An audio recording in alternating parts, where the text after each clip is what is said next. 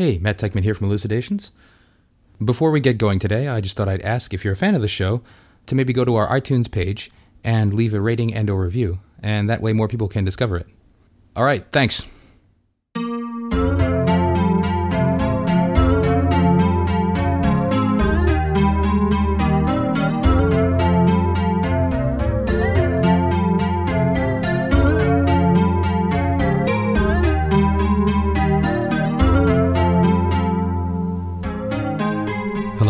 To Elucidations, a philosophy podcast recorded at the University of Chicago.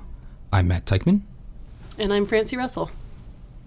With us today is Stephen Engstrom, professor of philosophy at the University of Pittsburgh, and he's here to discuss the categorical imperative. Stephen Engstrom, welcome. It's not very nice to be here. The categorical imperative was sort of the centerpiece of the moral philosophy of Immanuel Kant. Kant thought that this was the most basic principle from which all of the rest of ethics was derived. What is the categorical imperative exactly? What does that say? Well, it's um, a term that Kant uses to characterize the single principle of morality, which he sets out in his practical philosophy. He speaks of a categorical imperative specifically to mark certain features of this fundamental principle. It's an imperative, he says, meaning thereby that it consists in a kind of command to us as moral persons, a command that's issued by reason. Um, he takes the principle of morality to be a principle of reason, and he calls this command or this imperative categorical to indicate that the requirement that it consists in is not conditional or dependent upon any special interests or objectives that this or that person might happen to have. It's a command that pertains to us all simply in virtue of being persons or beings who have some share in the capacity of reason. That's what the phrase is intended to signify. Okay, so it's called imperative because it's a rule for us to follow, and we're commanded to do it. It's something we have to follow. And it's called categorical because it applies equally to everybody in different circumstances. It's not like it just sometimes applies and sometimes it doesn't. You know, it's not like accidental events will determine whether or not it's a rule we should follow. No, it's a rule we always should follow, and we all should always follow it. Right. What does this rule tell us to do?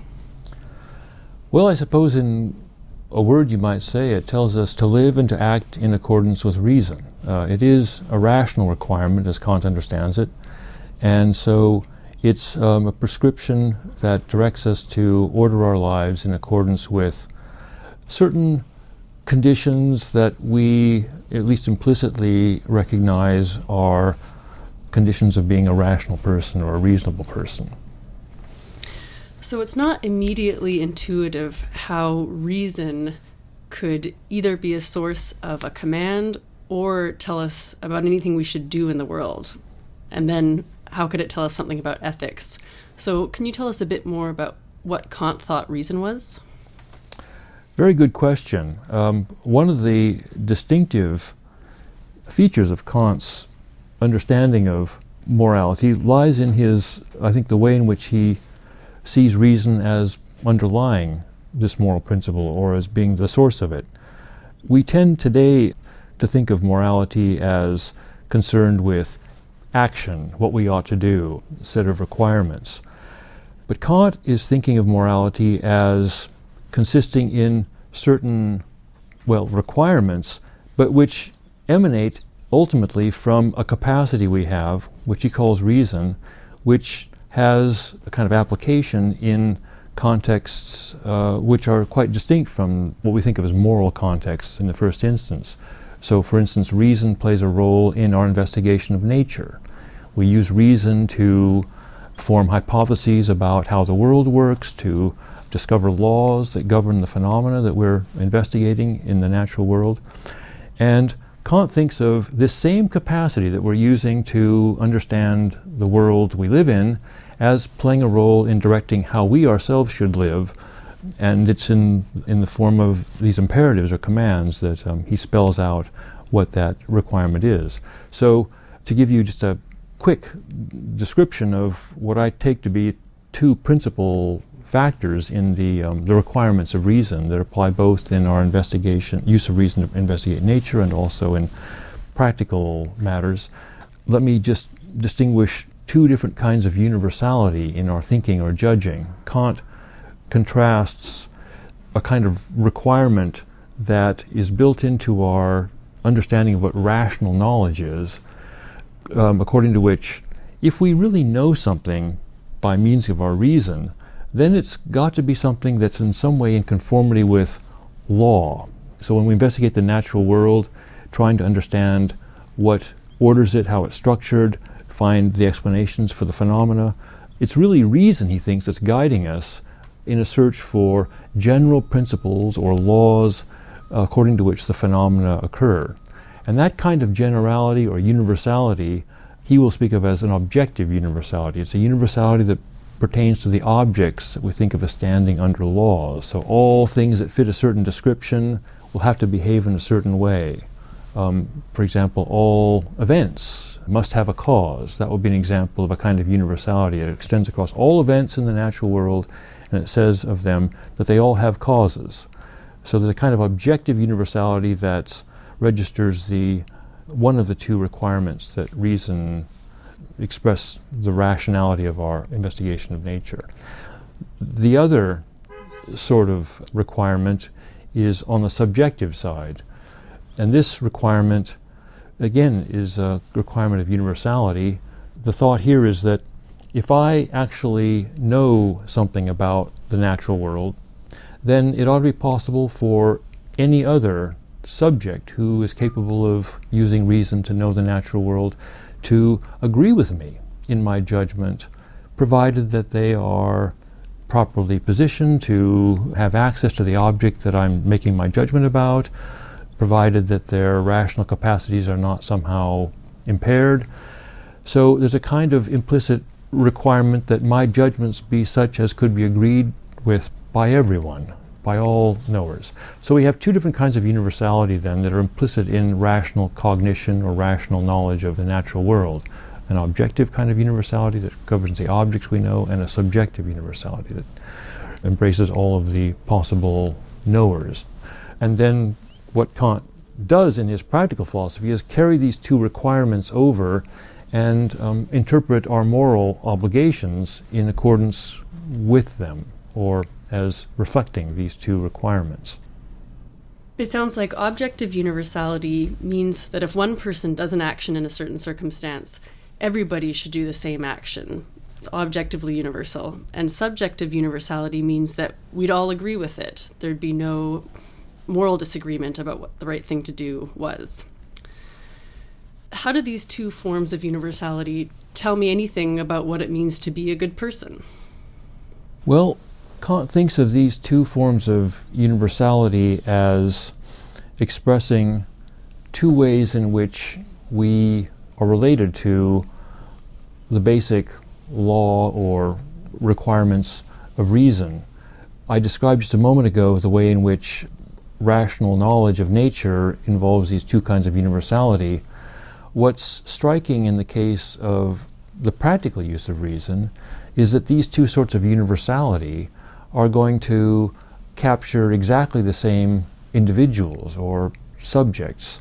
When I'm investigating nature, the judgments I make about nature concern the objects I'm thinking about, for example, events. Um, and the subjects, with respect to my knowledge as universal, are candidate knowers, um, not events, but people.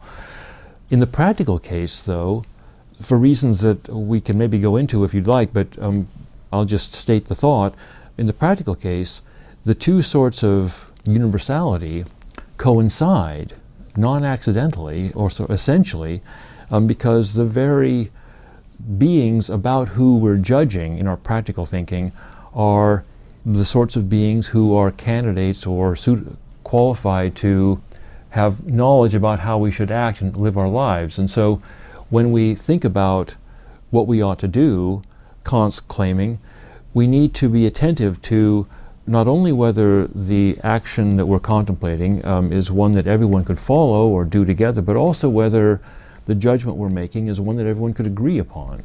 So there are two different ways in which people stand to these laws or ways of acting that we might consider as candidate ways of living or that we might propose to act in accordance with.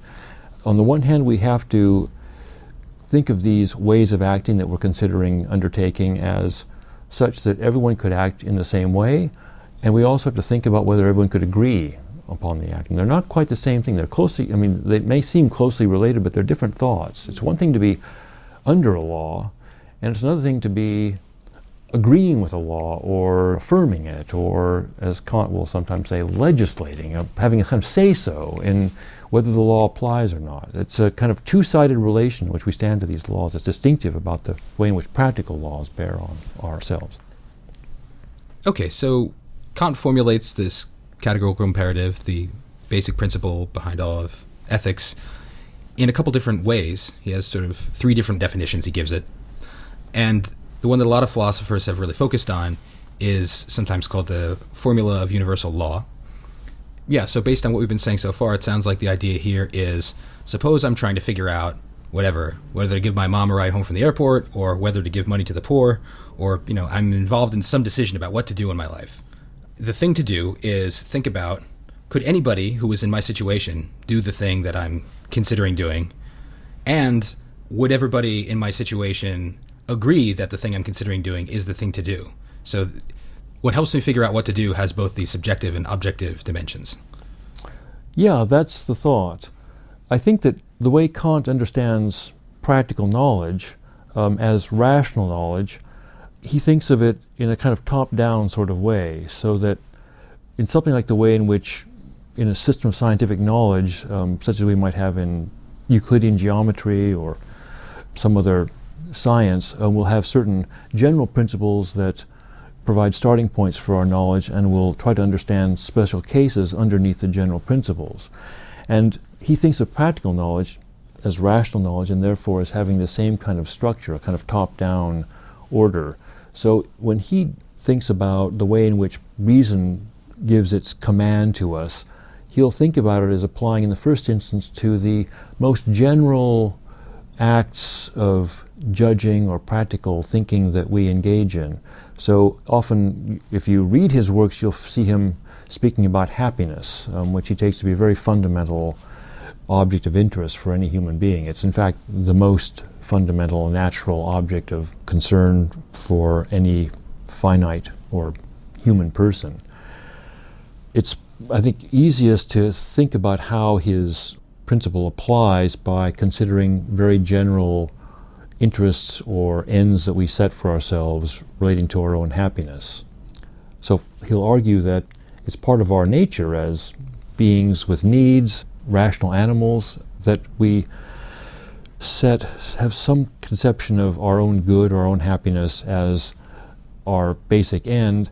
And in the first instance, he's really thinking about how we regard our end of happiness in relation to others. That's kind of the fundamental level at which his thinking is, in the first instance, directed.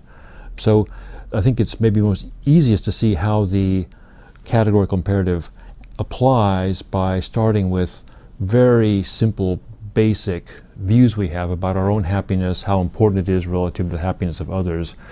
And it's here we can see how the two kinds of universality really kind of get a grip or make a difference. If I think of my happiness as an end that matters for me and judge it to be something good, what the categorical imperative will require in virtue of the objective universality of it is that I also regard others' happiness as likewise good. And in a similar way, it'll require on the subjective side that I be able to satisfy myself that others could agree with my own judgment placing importance on my own happiness. Now, described in that way, it seems straightforward enough, but a lot will depend on what kind of content is included in what I think my happiness to consist in. If if the ends that I set for myself include, say, achieving certain kinds of relations of power or control over other people, if what I would really like in life is to have a kind of control over other people, then the judgment will run afoul of these rational requirements because other people, if I try to kind of conceive of a world in which others act on that same judgment, I'll be forced to try to you know make coherent the idea of a world in which everyone is trying to get the better of everybody else.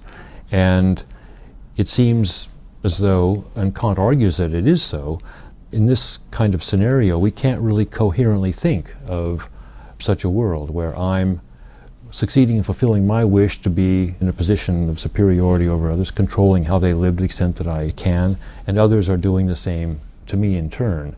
There seems to be a kind of a conflict between our ends that the requirement that we um, of objective universality brings to the fore. It sounds like this formula of universal law that we've been discussing.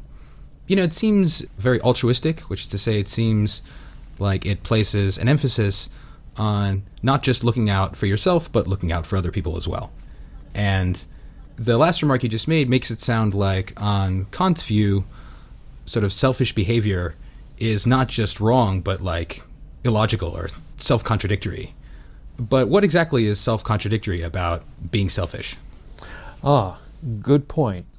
The way Kant illustrates the application of this principle does suggest that if you will a certain action or if you choose to act in a certain way that conflicts with a rational requirement, you end up, as he will say, contradicting yourself or falling into some kind of contradiction, and that can make it sound as though there's some kind of rank incoherence involved in wrongful action. In fact, that's not what he himself thinks, and we need to, I think, distinguish between sheer inconsistency of the sort that's involved in thinking in violation of, say, the laws of logic, the law of non contradiction, contradicting oneself. It's not quite like that, but it's a kind of inconsistency that arises if you attempt to, cons- well, as he will put it, will your maxim or your action as a universal law. So there's nothing, he says explicitly, there's nothing inconsistent about willing to lie to somebody or willing to get the better of somebody else. But there is an inconsistency, he thinks, that arises if I try to will or to judge um, or affirm. Everybody's doing that. So the, the inconsistency only arises when I think by the lights of reason, so to speak. As long as I'm just focused on what I'm after, what I want to do, there's no contradiction at all. So suppose I'm a radical libertarian not in the metaphysical sense, in the political sense. So, suppose I think that the most important thing a person should respect in their life and their decision making is their own benefit. And it's my view that that applies generally, that everybody should do this. Everybody should just look out for number one. Where, according to Kant, have I, have I contradicted myself?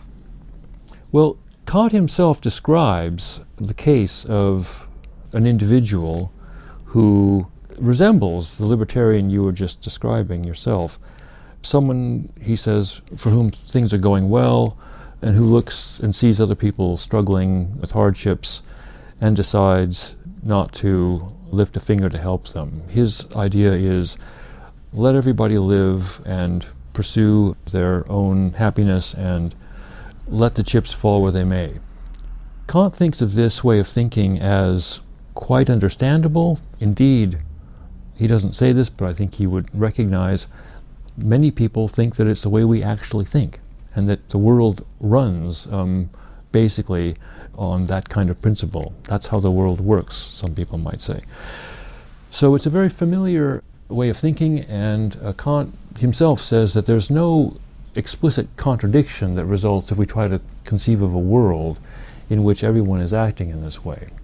So there's a sense in which there isn't a contradiction.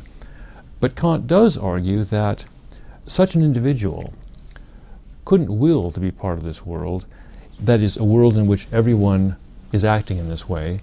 And there's a you know question: well, what sense can't this be willed? Some argue that in fact you can perfectly will will well will to be in such a world. You might, in a sort of stoical way, be prepared to go down um, without being helped by others if that's what fate requires. But Kant thinks that if we're really talking about persons, human beings who have needs that are based in their animal makeup, although this way of thinking might come easily as long as things are going well, when push comes to shove, when things aren't going so well, one's in a better position to appreciate one's needs as a finite or limited, um, vulnerable human being. And I think he regards it as, in fact, rational in such a case to wish to be helped by others if one has serious needs to, you know, maintain, keep going, or for one's own survival. And so he thinks that someone who might speak this way, talk that talk, if they reflect, kind of step out of their libertarian ideology on what it would be like to be in the position of the people of the people that they need their help or that they don't care to help, they will be able to appreciate that they couldn't will to be part of such a world. And as I'm understanding this categorical imperative with the two different kinds of universality that are implicated in the, in the requirement, we can spell the point out that the person couldn't will to be in such a world by thinking about the problem that arises when we think of the subjective universality requirement. That is, I think that what he is pointing our attention toward here is that when you're in that kind of a situation, should you fall into it, you would yourself expect others to regard your own happiness, your own survival perhaps, as something good, at least to the point of regarding it as important to help further if they can. And that's a kind of implicit registering of the subjective universality of the claim one makes about the value of one's own happiness. When one reflects upon what it's like to be in that kind of a situation where one needs help, one can appreciate that one views one's happiness in such a way that one expects others to also recognize one's happiness as val- having some value or worth. And so, what I think Kant is drawing on when he considers this character is that we as persons think of our happiness as something that's good and that we know to be good, and that therefore others should recognize as good also, because of the subjective universality of the judgments and claims we make practically. But if they should recognize our, the goodness of our happiness, then, he says, we're under an obligation to suppose that we should recognize their happiness to be good also. If we suppose that they have implicated um, in our own judgments about the value of our happiness, to the extent that we think that they should agree with us, then we're sort of committed to supposing that when they make similar judgments about their happiness, we should agree with them. So this kind of case turns more directly on the subjective requirement of subjective universality of practical judgment and practical cognition or knowing, whereas the example we considered earlier, I focus more on the objective side.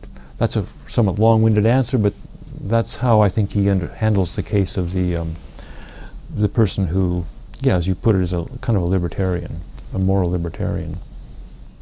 I found that answer helpful because I think it helps show that Kant is not of the mind that moral life is somehow fully separable from our vulnerabilities, our concrete relationships with others, that there might even be limitations to what we can rationally want in light of those vulnerabilities and in light of our social mode of life.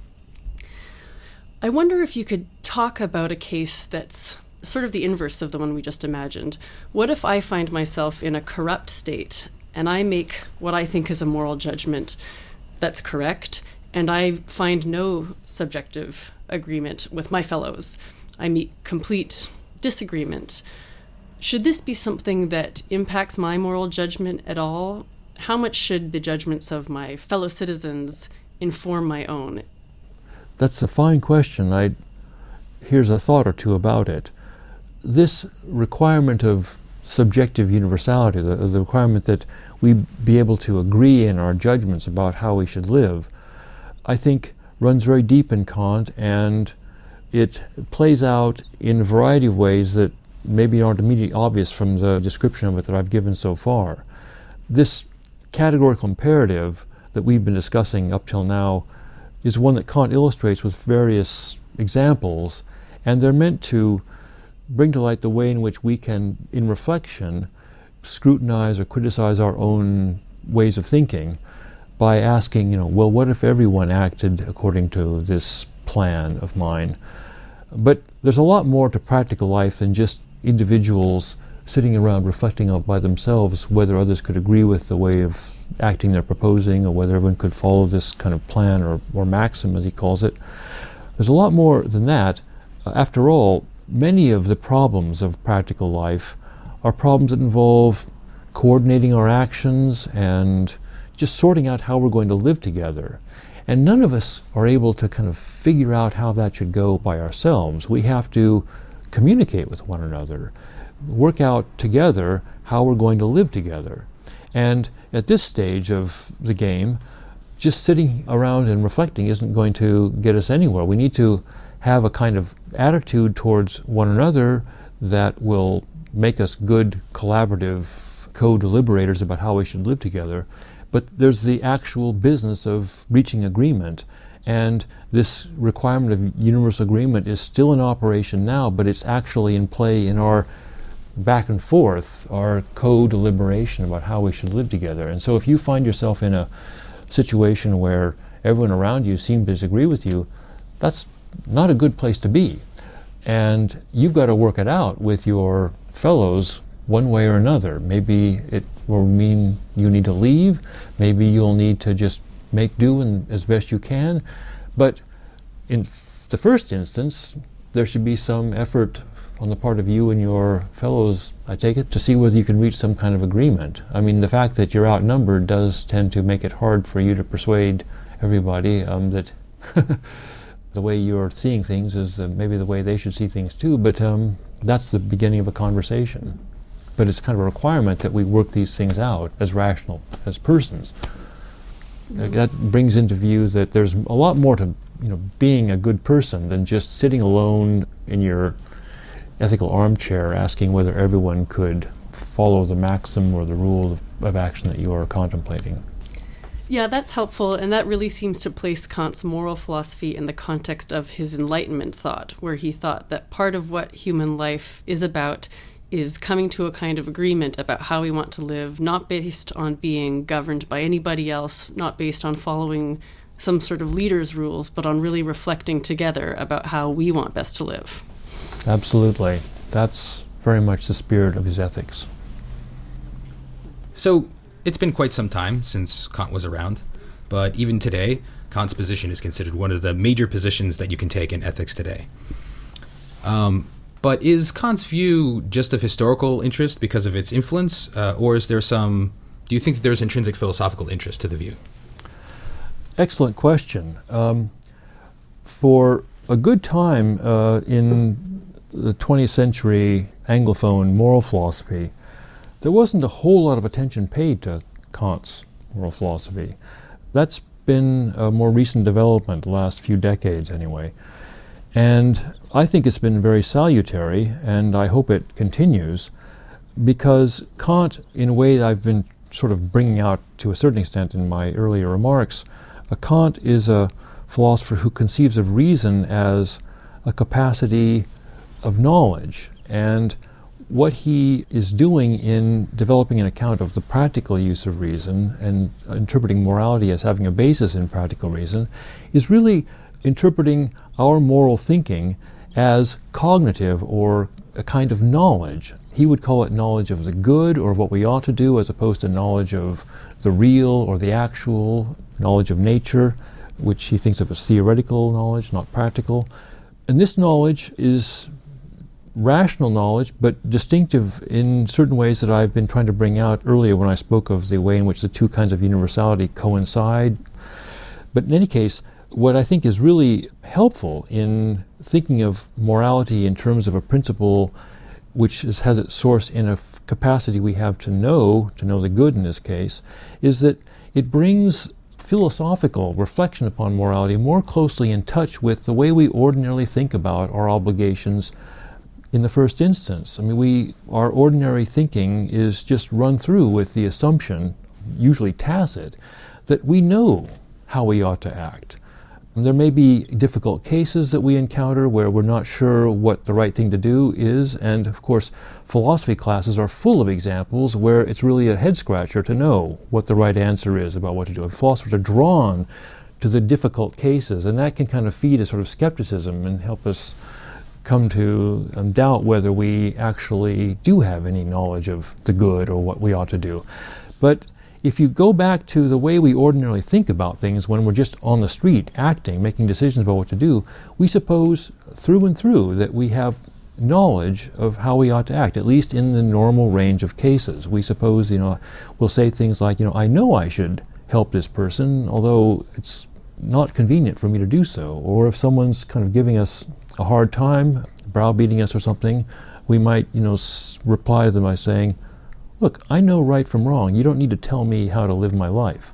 That'll just come out of our mouths. We say we know, I know right from wrong. So it's in our ordinary thinking. It's there. It's very robust, it's very powerful, but it tends to fall out of view when we start to put our philosopher's hats on and, and reflect about morality. It's not as though this has not been noticed, but it's um, I think there's a lot of skepticism about because of moral conflict about whether we can have knowledge of the good or how to order our lives, and that has a cost of leaving us not well, I think, positioned to interpret moral thinking in a way that's in line with the way we on the ground think of it. So Kant is really valuable, I think, in bringing that, bringing us account of moral obligation that, that has those roots in our ordinary thought. Stephen Engstrom, thanks so much for joining us. Great pleasure. If you have any questions about today's episode, give us a holler on Twitter at, at elucidationspod. And as always, you can post a comment to our blog at Lucian, that's L U C I A N, lucian.uchicago.edu slash blogs slash elucidations. On the blog, you can also explore our full back catalog of previous episodes. Thanks again for listening.